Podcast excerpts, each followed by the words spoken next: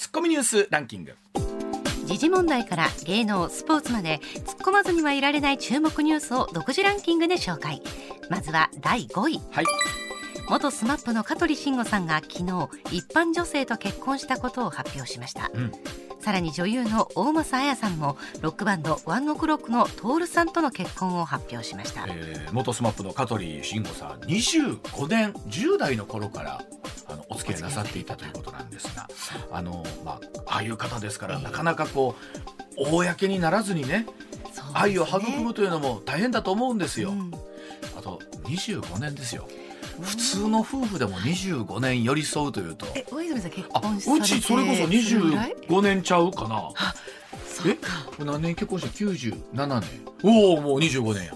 すちょごいうねどそんな感じなんですね。すごい。偉いわ。って思うと今ご夫婦としてラブラブで結婚しようかっていうお気持ちでいらっしゃいますか？だからあの時にお付き合いが仮に始めたとして今でしょ？偉いわ偉いですね。日本中のご夫婦が偉いわ言うてあるんじゃそれこそすごい妄想ですけど香取慎吾さんと結婚しようと思ってたんでちょっと悔しいなっていう気持ちもあるんですけどいやもう25年お付き合いされていらっしゃったなら私は語れへんわって。はい。どうどうされました？大丈夫ですか？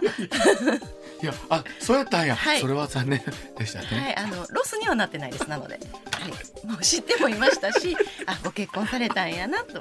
私じゃなかったよねそりゃそうよね。あの昔吉田栄作さんのことを好きじゃないそれは中学生のあ中学でそうですか。高校生から香取慎吾さんあそうだったんです。あそうですね。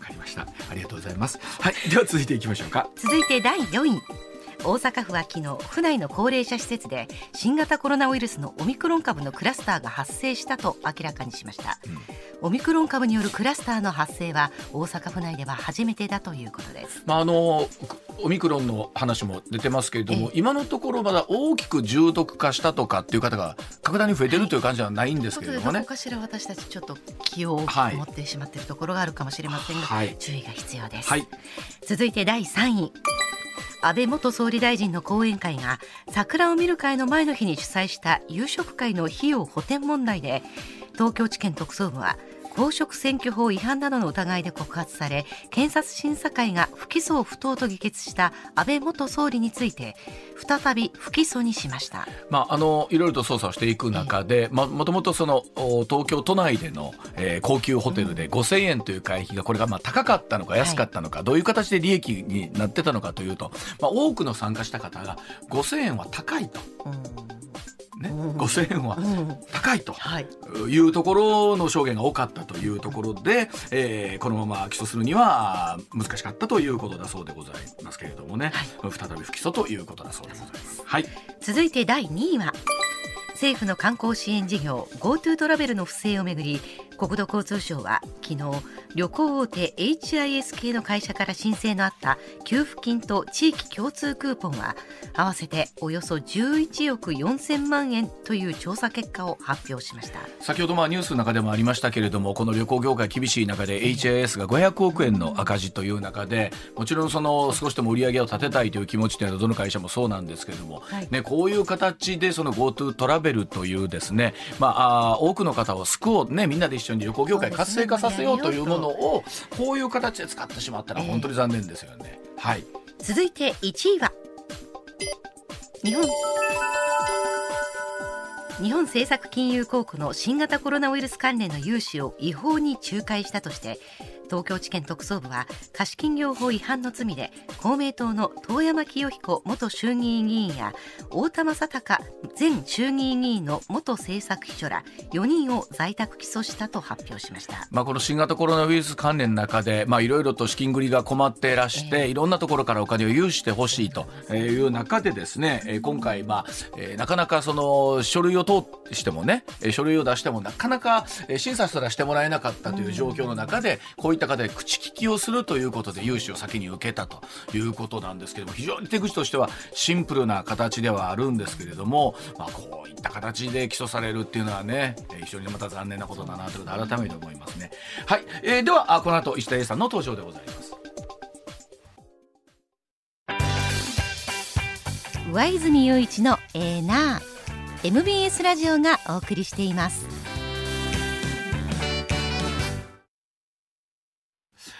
さあ時刻6時まもなく21分になります。この時間から石田英二さんの登場です。石田さんよろしくお願いします,、はいよろしくお願いします。あの本編に行く前に今日ね、たまたまあ深掘りのニュースをまあ見てたんですけれども、はいはい。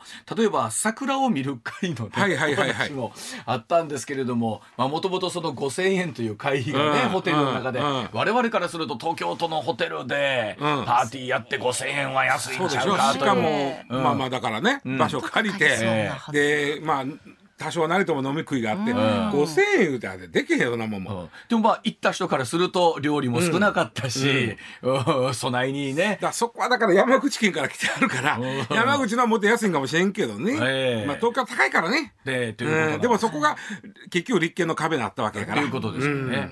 あとね、あの2位と1位のね、お話したのがはい GoTo トラベルのまあうん。HS の普及のうん。あの不正受給の話と、えーそれから例えば今回の公明党の富山議員の口利きっていうのは、これともにほら新型コロナ関連とそう言ってそうそうそうそうそうことになりますよね。でこの遠山議員の件に関してはまあ上ちゃんもさっき言ったけど、めちゃくちゃシンプルというか、しうん。古典的というか、はい。ね。うん。だからまあそれで捕まれへんと思うのが不思議やわ。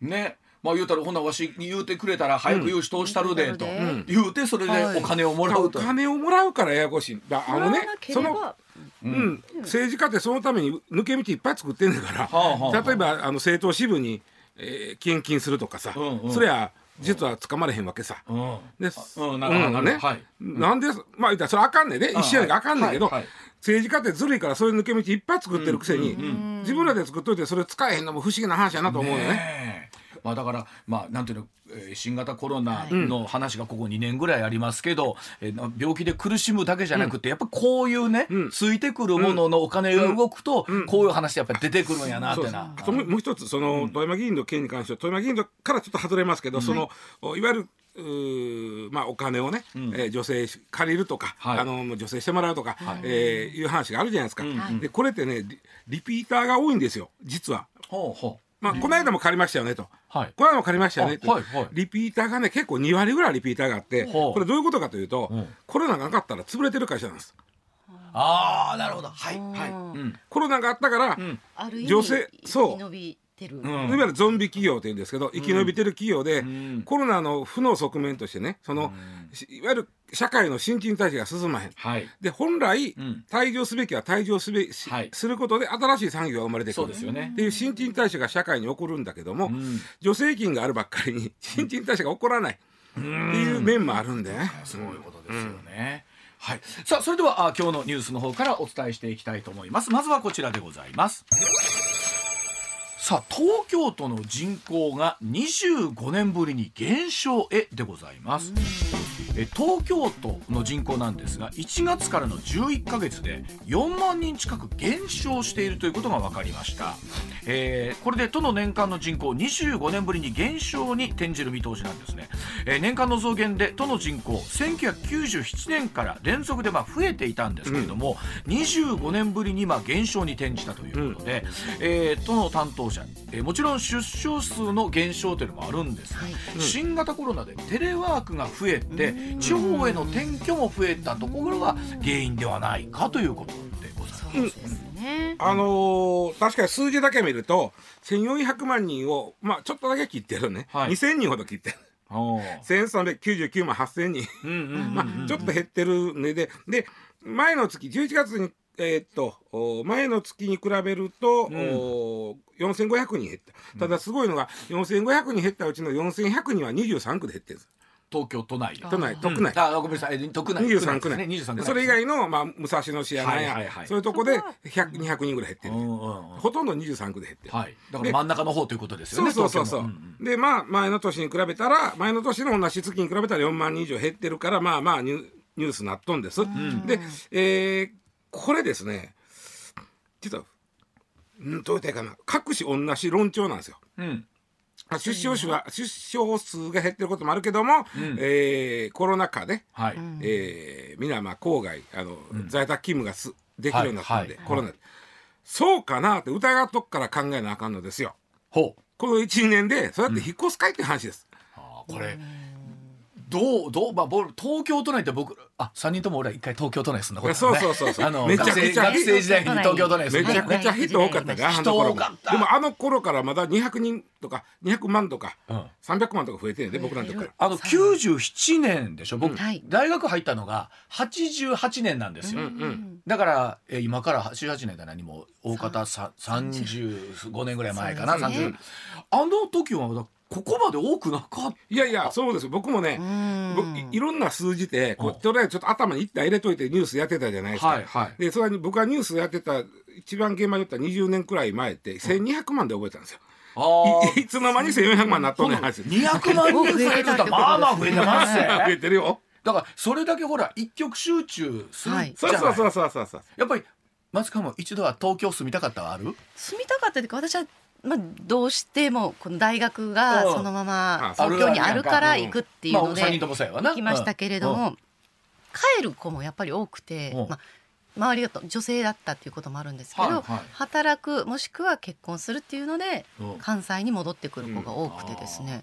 あの言うてもなんて言うんですか高いじゃないですか。いそうろんなも住むとこが一番高いな住むとこ高いでしょ？高い高い要はあの番組であるじゃないですか。なんか東京出てきて憧れて、うん。でこの5も5万円です。なすないないないみたいなそんなんないで言うて。ですね。うん。いやほんまあのに。よう聞いた話で駐車場のあのお値段だけで家住めるいう感じですよ。そうやで。本当だわ。そうほんまに僕の友達があの大分でね仕事関係で大分行った時に、東京の駐車場1個で温泉付きのマンション住んどったんですからいや東京の駐車場でそう。でやっぱりさ一極集中するじゃん。やっぱり一度は東京憧れていくみたいなのあるじゃないですか、大学も仕事も含めてね、いや、まあ、このニュースで僕何べも見ますけど、うん。ちょっと疑ってかからなあかんのは、コロナで、はい。この1年間で、うん。コロナやから、うんリモートワークができるようになったから言うて、テレワークができるようになったから言うて、うん。じゃあ埼玉千葉に引っ越そうかという人がねはい。果たしてどれぐらいおんのか、うん。いやそう思う。4万人もおんのかと、4万、うん。おるはずがないわけです。というのはじゃあコロナ終わったらまた戻るかもしれんテレワーク終わるかもしれん、確かに、うん、ね、うんそしたらまた戻る時にお金いるし、引っ越してすごい金いるじゃん。今言います。引っ越しょうがにいりますよ。そんな、あね、テレワークのために引っ越したら俺思わへん。おかしなおかしなとこだこのニュース読んだ時に。じゃあからくりが分かりました分かった分かった分えかっ待ってください。何何クイズやな、これ分かった。か？はい。はい。あの大学が全然行けなかったのでもう大学東京やめとこやめとこみたいな人が増えたんじゃないですか？いやあとね、そそれもね違うんですよ。実は去年うん。一貫してあの減ってるのは6月以降なんですね。あ、ごごめん今年今年。今年の6月以降。以降は減ってるんで、うん。4月5月はさすがに学校で入ってくるから転入超過なんですよ。はあはあはそれ以外は転出超過なんですね。う。ん。あはあで、えーちなみに過去5年間、うん。過去5年間で、えー直近5年間でね人口増減率で出したら1位はやっぱり東京なんですよ。うん。うん4パーほど増えとんねやっぱ増えてる。んちょちょっと話脱線するけど全 2, 然2位どこや思う？普通に考えたら増えてる。大阪。大阪は全然違う。福岡。違う。これ絶対2位分からにくいと思うよ。ここだけは人口増えてる。じゃあちなみに3位は神奈川ね。うん。兵庫。あ違う。違う絶対これをそう考えたら分からへん 何、えー？で何正解。2位は沖縄です。沖縄？沖縄人口増えてる。これ何それこそ沖縄って移住するとか？いやいやそうじゃなくて若い人が多い。はあ。で20 19歳以下の人が22%いてる。こんな都道府県ないわけよ。えだお子ちゃんが増えてるとか？子供お子ちゃん増えてる。あの出生率が高い。ちなみに合計特殊出生率って東京は1.1ぐらいやねんけども、は沖縄は1.86あるおお夢あるね。夢ある子供は増えてるからやっぱり人口増えてるはまあまあちょっと脱線しました、はいはいはい。でじゃあなんでこれ東京が減ったかテレワークのせいではないと俺は思ってて、うん。調べたあら何？分かりました。何？えー要は外国人が減ってるだけ。あ。そういうことか。つまりねえっ、とえ外国人って人あの人口の統計に入れるのって思うかもしれない。けど、うんそうですね2012年にね、えーっとそのいわゆる住民基本台帳っていう制度が始まったの、はいはい。その時に3か月以上住んでるうん。外国の方は、うん。住民票を作成しましょうということになった、うんうんだから3か月以上住んでる外国人の人は、うん。もちろん外国籍ですよ、はいはい。日本に参政権もないですよ、はいはい。投票できませんよ、うん。しゃけども住民としてはカウントするようになったわけ、はいね、うん。でそういう人が出ていってんの。これね数字はねあのー実は、えー年間、えーで見るとね、外国の方がね3万893人減ってんねん。あほなそのみ見事に。そうなんですよ、うん。ほぼほぼ。ほぼ外国人が減ってる。だから皆さん帰るってことですか国に。国あのね、うん。えーまあ、うん。まあ、外資というてまた外資のイメージがちょっとねなんかすごいこうゴールゴールドマン・サックスとかそんなイメージあるやん。外資というとそんなイメージですい。やそうじゃなくても例えばバーガーキングもそうやし、あはいはい。あなるほど。ね、いろんな外資があるわけで、はいはい。いろんな外資があって東京にやっぱし事務所を構えてたわけ。そうか。そうですね。がで、それがあうまいこと商売いけへんとか。うーん。あとはあの例えばねあの東京はやっぱり家賃高いから。高いから。アジアのねお拠点にすんのやったら、ん。ベベベトナムとかタイの方がええなとか、ああなるほど。あと地続きでしょ？向こうは東南アジアやったら。確かに。そしたらうん。商売もしまあ広げやすいけど、うん。東京はいろいろ情報入ってくるけど、と出ていくのが大変やと。うんうんうんうん。となったら東南アジア移った方がええだあんまり思ってたほど儲かれへんし、うん。それやったら安い家家賃が安いタイ行こうかとかあなってくるという外資がねあなるほど。意外と多いんです。いや確かにね。いやあの僕もう一つ流れで言うとというかね、うん。テレワークが多くなって、えー例えばその東京でもオフィスビルがね、うん。えーなんていうのかこう空き率が高くなったっていう話もあるじゃない、あるなんか出てるでしょ、ええ。そんなにみんなテレワークして、えー何そのオフィスを手放すほどなんかなとは思ったりするもうお話ちょっとずれますけど、うんうんうん。でテニスと同じでね。うんうんということってやっぱりでも現実的に起こってんのは起こってるんですよ。案外ね、うん。えっとくなんていうか夢破れてうん。去っていく外資って多いのよ。僕僕らが外資でさなんか強い感じじゃない？確かに。なんかもう日本のそうですね。うん。ね？うん。乗っ取られるぐらい。企業をはい。そうやな。はい。駆逐していく意味はあるやんか、はい。そうじゃなくて案外ね、うん。あの負けて帰って破れて帰っていく外資が多い。だから東京のど真ん中の一等地に、うわーんとってるそのなんとかサックスとかこうまあまあはいいうのもさ、ありますせですけど、一括りに外資言うてもおっしゃるようにいろんな外資がそうあるかそうそうそうらそう。うん。そうですそうです。確かにな。そうなんですよ。で実はね外国人の減少というのは2020年の2月以降つまり去年の2月からずっと続いてるんですでこれはコロナも関係あります、うんうんうん。ある程度ねコロナが怖いから離れたという人もいてはりますよ、うん。であともっとややこしいのは一時帰国したけどはい戻ってこられないああそういうことか。コロナで。うんうんうんうん。あとあのーまあうんやっぱりねコロナで日本経済が低迷してうんその日本経済が地盤沈下したことでん。撤退するという外国企業が多いんですよ。うんまああるでしょうね。外国企業が撤退するから人ごと帰ってしまう,、んうんうん。東京特にその外国企業って、はい。東京の23区内に事務所を置きますから。あそうでしょうね。それがもうほとんどえー出ていく。だだからね今回のこの東京が人口が減り始めたというニュースは、うん。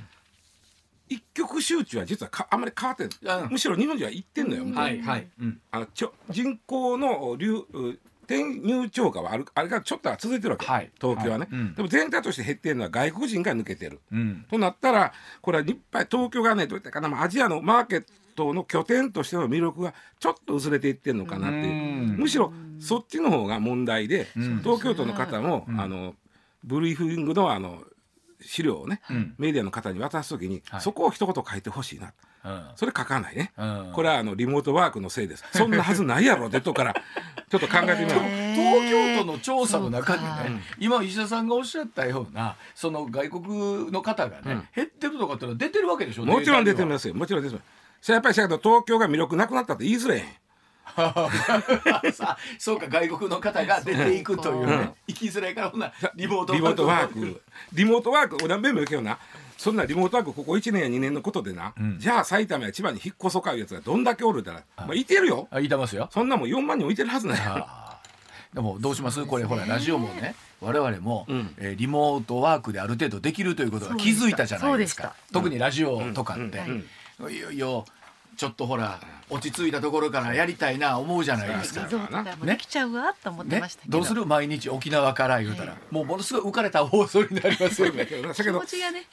まあ社食の朝飯は捨てがたいからな そっちを取りますか。ああもう田中捨てがたいもんがあるよ。はい、えー、ではまあでももしかしたら次も関連してくるのかな。続いてはこちらでございます、さあ10増10減、うん。えー地方政治家減らすだけがノーではないと細田議長が批判さあ細田博之衆議院議長20日自民党議員の政治資金パーティーで衆議院小選挙区の定数10増10減を批判をいたしました。え最近はどんどん地方の政治家を減らすようなことを言っているがえ数式によって地方の政治家を減らし東京や神奈川を増やすだけがノーではないと述べました。さあこれは先ほどのニュースに非常に近いものがあるのかなと思いますけれども見ていきましょうか。はいささっきのニュースでポイントで言うと、はい。東京都の有権者は決して減ってへんって言われてということですよね。そうですね。はい、外国の人はうん。参政権がないわけないわけですからね、うん。むしろ日本人も、まわずかですがちょっとずつやっぱり増えとん、はい、はい。外国人はそれ以上にドーン減ってるだけのことやから、であのそうするとやっぱ東京の有権者でいうところの一極集中は続いたわけね、はい、そうですね、ううん。だから10増10減っていうのはその今あるう今465議席なんですけど、うんうんうんうんそのうちの小選挙区。はい。小選挙区をおまあ今289あるんですけど、ん。289をのうちの10選挙区を1人減らあまあ1人ずつ減らす。はいはい、うん。で、えー、12345選挙区を合計10増やすということです、うん。定数をね、はい。まあこれは今一票のおうん。重みうん。一票の格差をなくすという、はい。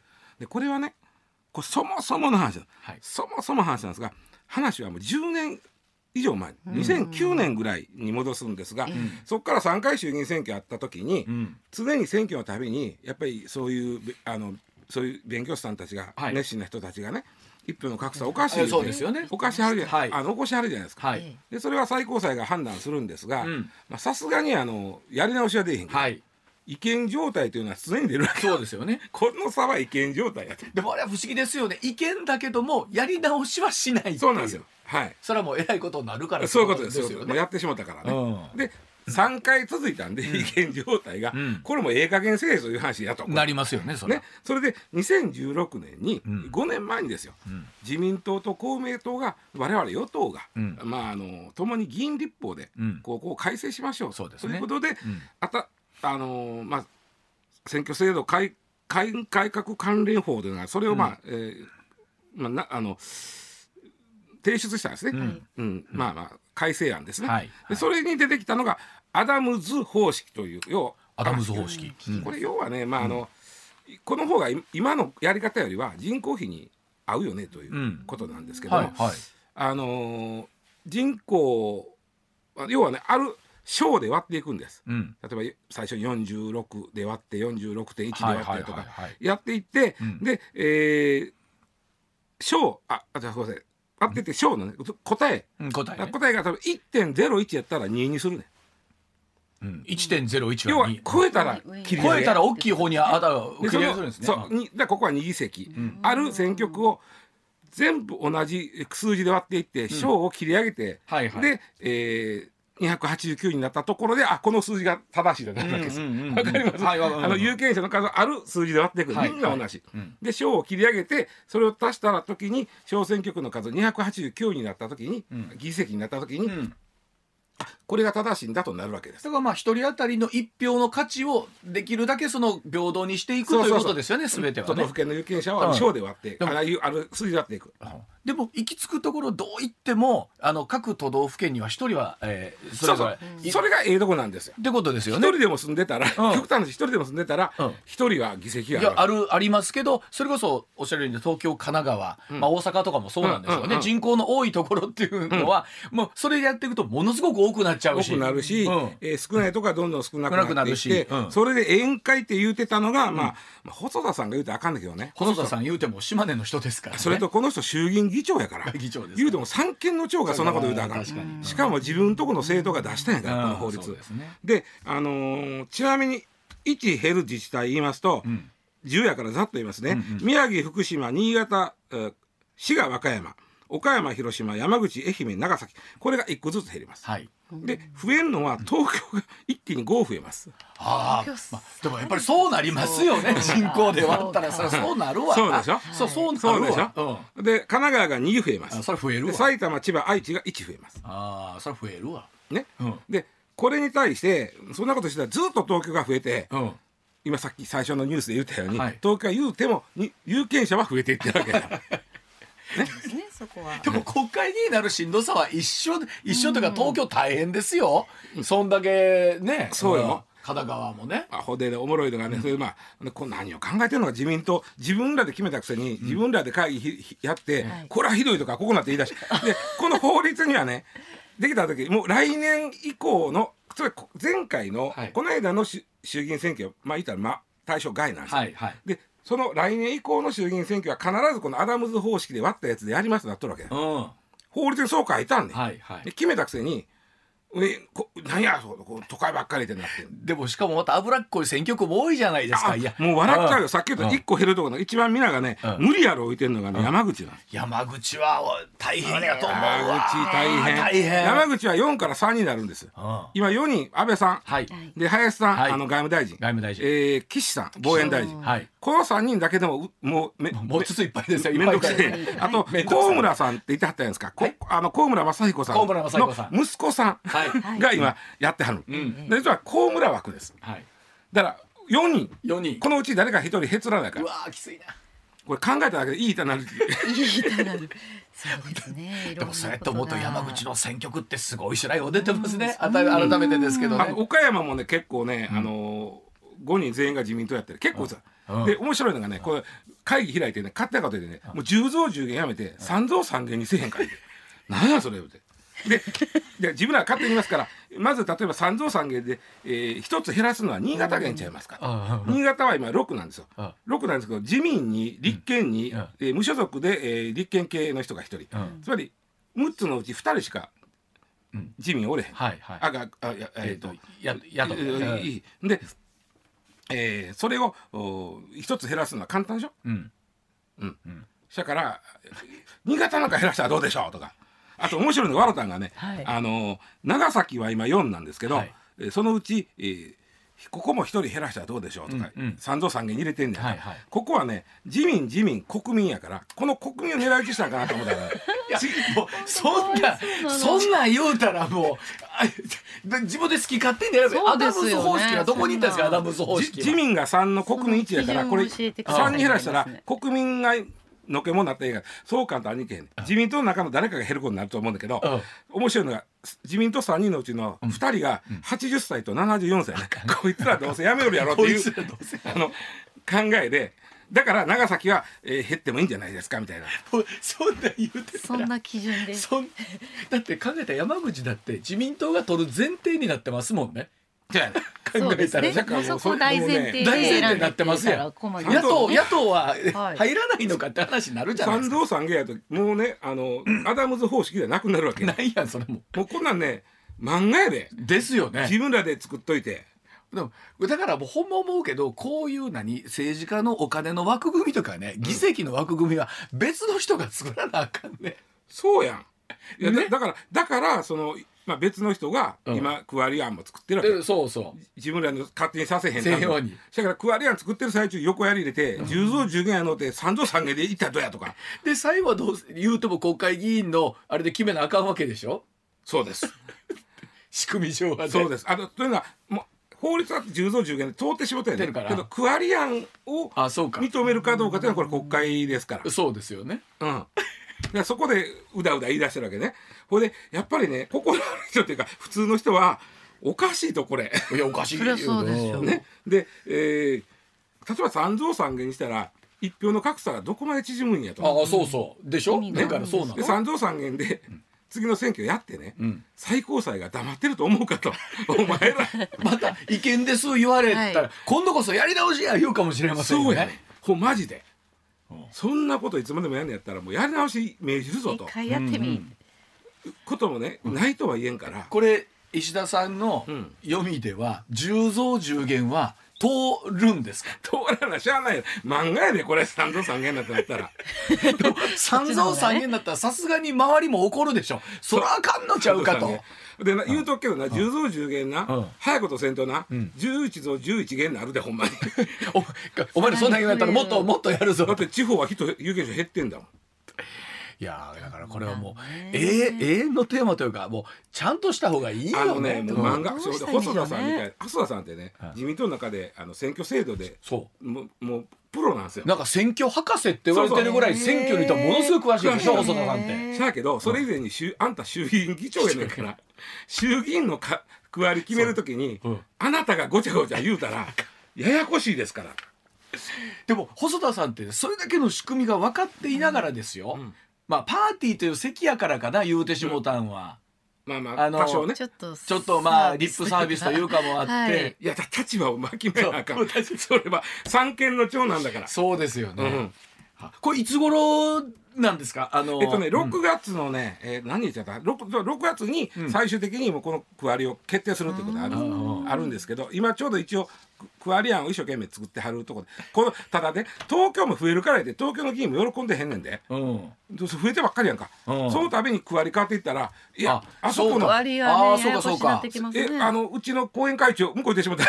そうありえかますね。広い分というかあれですよね、うん。細かく人口切っていく分どの区が何区になるかって。そうそうそうそう。ここめっちゃ強かったわ。あのそうやね。もしかして自分の評伝というか、はい。うん支持者がいるところが多いとか取られた。向こうに行ってしもうたいうケースもあるわけですよで自分がもう東京で地盤築いて、はい。次の選挙もがんいけると思ってんのに、うん。区割り変えられてややこしいまたなんかええとかなるやんか。ねありますじゃあよね実は東京の選出議員の人は一つも喜んでないで増えること。増えるからといって手放しには喜んでないの。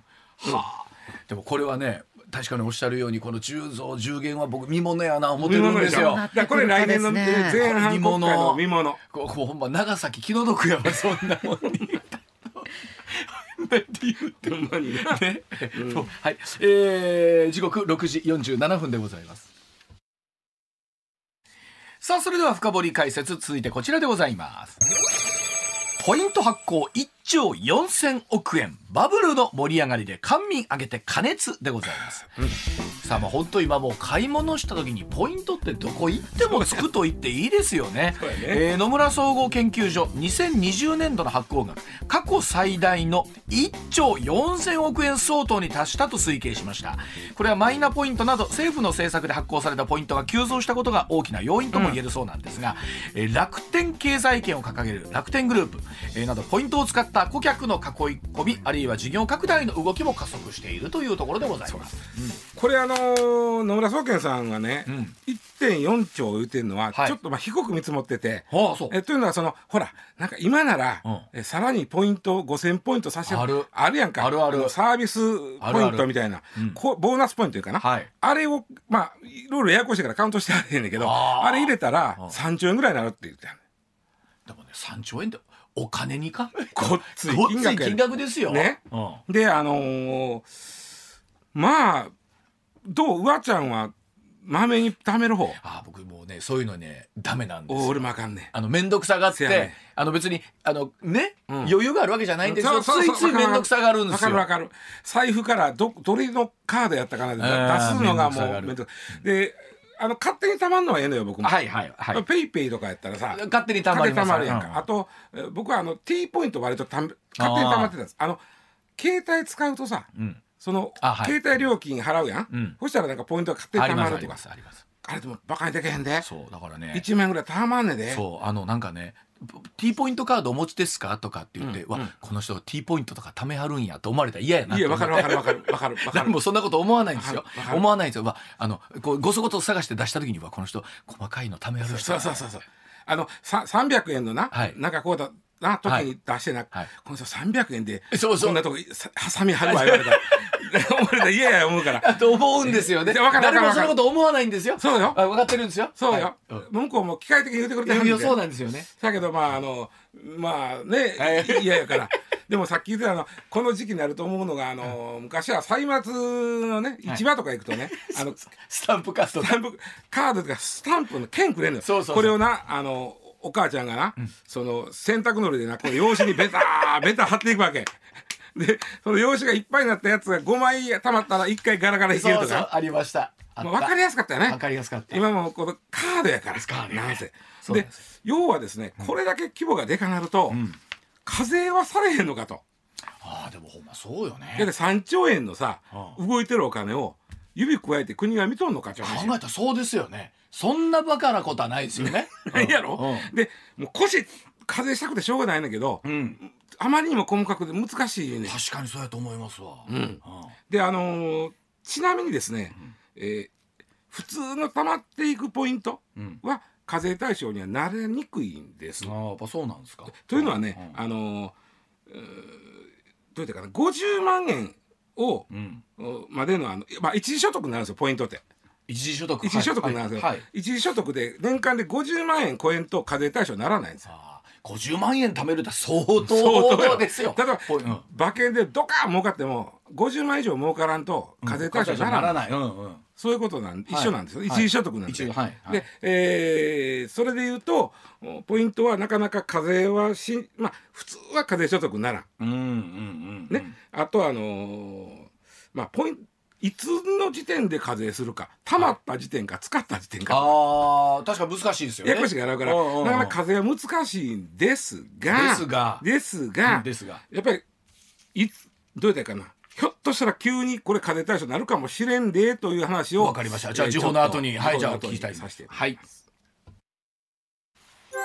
上泉雄一のエーナー MBS ラジオがお送りしていますまあそれでその課税をするかどうかいう話そうそうそう。そう、であのーまあグレーゾーンなんですよ。これずっとグレーゾーンまあで、確かにね。その課税の仕組み作るのが難しすぎて、ん。で最初言うたらたまった時なのか、ん。使った時なのかたまった時となると、ん。なかなか50万円は超えませんな。うん超えなあのいですね。一回一回ね。一回一回、はい。はい考えれるのは例えばこう今応募した方の中から、ん。えー3人に100万ポイントプレゼントとか言って。ああはい。例えばね、なるほどで当たったと、ん。で100万ポイントドン入るから、うん。それは課税対象やと言われたら課税対象です。一時所得で、ああはいはい。ほぼほぼ1ポイント1円としたらうん。100万円やから、うん。50万超えるから、はい。課税対象。それ以外はなかなか難しい。でもそれもねポイントってうん。使わんかったらそうそうそうそう。そう。何？そう。ただのただの電子マネーとまあ一緒で、そうですよね。うん、うん。でだから課税のどこの時点で課税するのかっていうのをなかなかこれ研究せなあかんこと。うんうんであとね最近ねそのすごい面白いなと思うんだけど、ポイントで株買えたりするのね。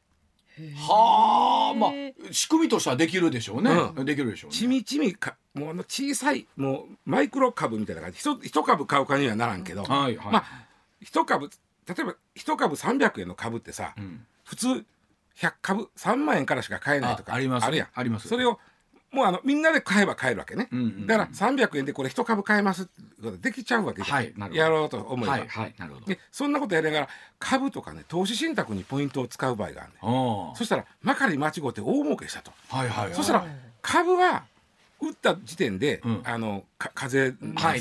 儲けの2割が課税になります、はいポイントはまあそ使っただけやからそれとどこで課税すんねんとかあのちなみに細かいあれですけどポイントで株を買うとするじゃないですか、うんうん。でそれはポイントで返ってくるのやっぱり現金あの株あ現金現金。まあなりますよね。現金現金。になりますよね、ほなポイントが現金に化けるわけですよね。そうそうそうそう。そうね。そうですそうです。でそれは課税対象でしなくていいのかとかこれ実は、ん。税の専門家もずーっと注目しているテーマで、ん。アメリカなんかは、もうちょっと課税したれっていうなってきてて、特にねみんなが虎視眈々と税税務署というか、はい。税が狙ってるのがマイルなんですよ。あーこれもなあるなマイルはでかいでしょ。でかい。ためにやってますねいろいろ。でも結構ショッピングマイルなんてそうやもんね、うん。でも俺の知り合いでね、うん。今はちょっとコロナで海外出張減ってますけど、ん。海外出張できてませんけど、ん。海外出張の多い人だったらね、ほんまにたまるで。めちゃくちゃたまるで、ああそうですか。もう下手したらあ夫婦でハワイ3回ぐらい行けるぐらい。あらまあそらまたありゃまたですね。それをじゃあ課税せんでええんかとか、ややこしいのがね、弊社はどうしてるのか知らへんけども、例えば会社で、出張行くあ時に、はいはい、うん、えーカードでやりまます。すうん。ただカードのポイントと、例えば飛行機やったらマイルもたまる、はいはいはい。ね、例えば会社の備品買いましたと、はいはい。でそれでカードで入れましたと、はい。カードのポイントとあそれでマイルがたまるケースもあるじゃん。カードによっては。あのね何やったかな？あのありました。ポイント分は引いて請求してくれみたいなのは ありまあの今言われてます。それは正しいです、はい。あのそれはだからいいんですけども、もう会社によってはねもうえもうええわみたいなとこも、うん。おまけやと。はいはい。かつてのね。はい。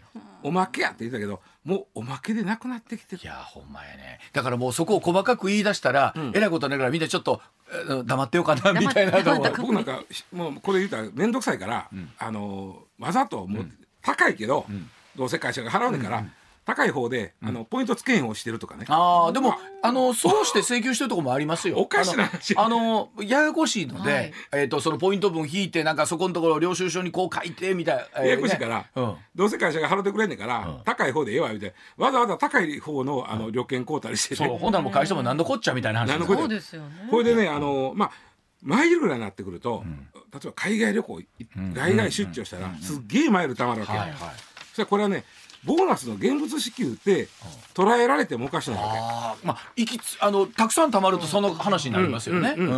これ給料やと。ボーナスというか給料の一部やと、ん。なったらトータルの給料として課税対象になってもおかしないわけ。いやー。だから細かく見ていったらそんな話になるけどもともとの仕組みがそれを考えて作ってないですもんね。そう。そうそう会社も、えー、お宅はあ上泉君は今日今年は、えー、何今月はあニューヨークに出張したの、ん。往復でこんだけマイルがあって、これはあのマイルたまるやろあんたのと、うんうんうん。なのでこれは給料として、分かりましたと、あんた使ったらよろしいと。給料として、カウントする代わりに源泉徴収しておきますねと、うわ給料やねんから。ー、はあはあ、そうですね。だから給料としてカウントしますからいろんなもんはあの課税対象になりますから、はい。ねっていうこともあり得るわけさ。これはもうまあ細かく言い出したらきりないですけれども、ね。うんなんかねちゃんとごめんなさい。僕もわずあのありましたけど会社にも確かに規定がありました。あううちはね、いうちはねありましたうちはねもう言うてもね細かいよ。うん、細かいです。ほんまに細かい規定がスポーツアナウンサーのみんなが結構出張多いと苦労してましたけど。あのねほんまにだから今のところややこしいから、あまあちょっとまだほったらかしてんだけど、国税庁がですね例えば鶴の一声で、今後はもうマイレージとかそのそういうのはマイルとかは重点的にチェックして、えー課税しますと、うん。なったら途端にね、途端に課税対象として動き出しますんで。まあ、したらまたもう依頼現場がえらいことになってくるんですけど、まあ言われたら仕方がないのかなというところもありますしねこれだけの金額になってくると。はい。だそうでございます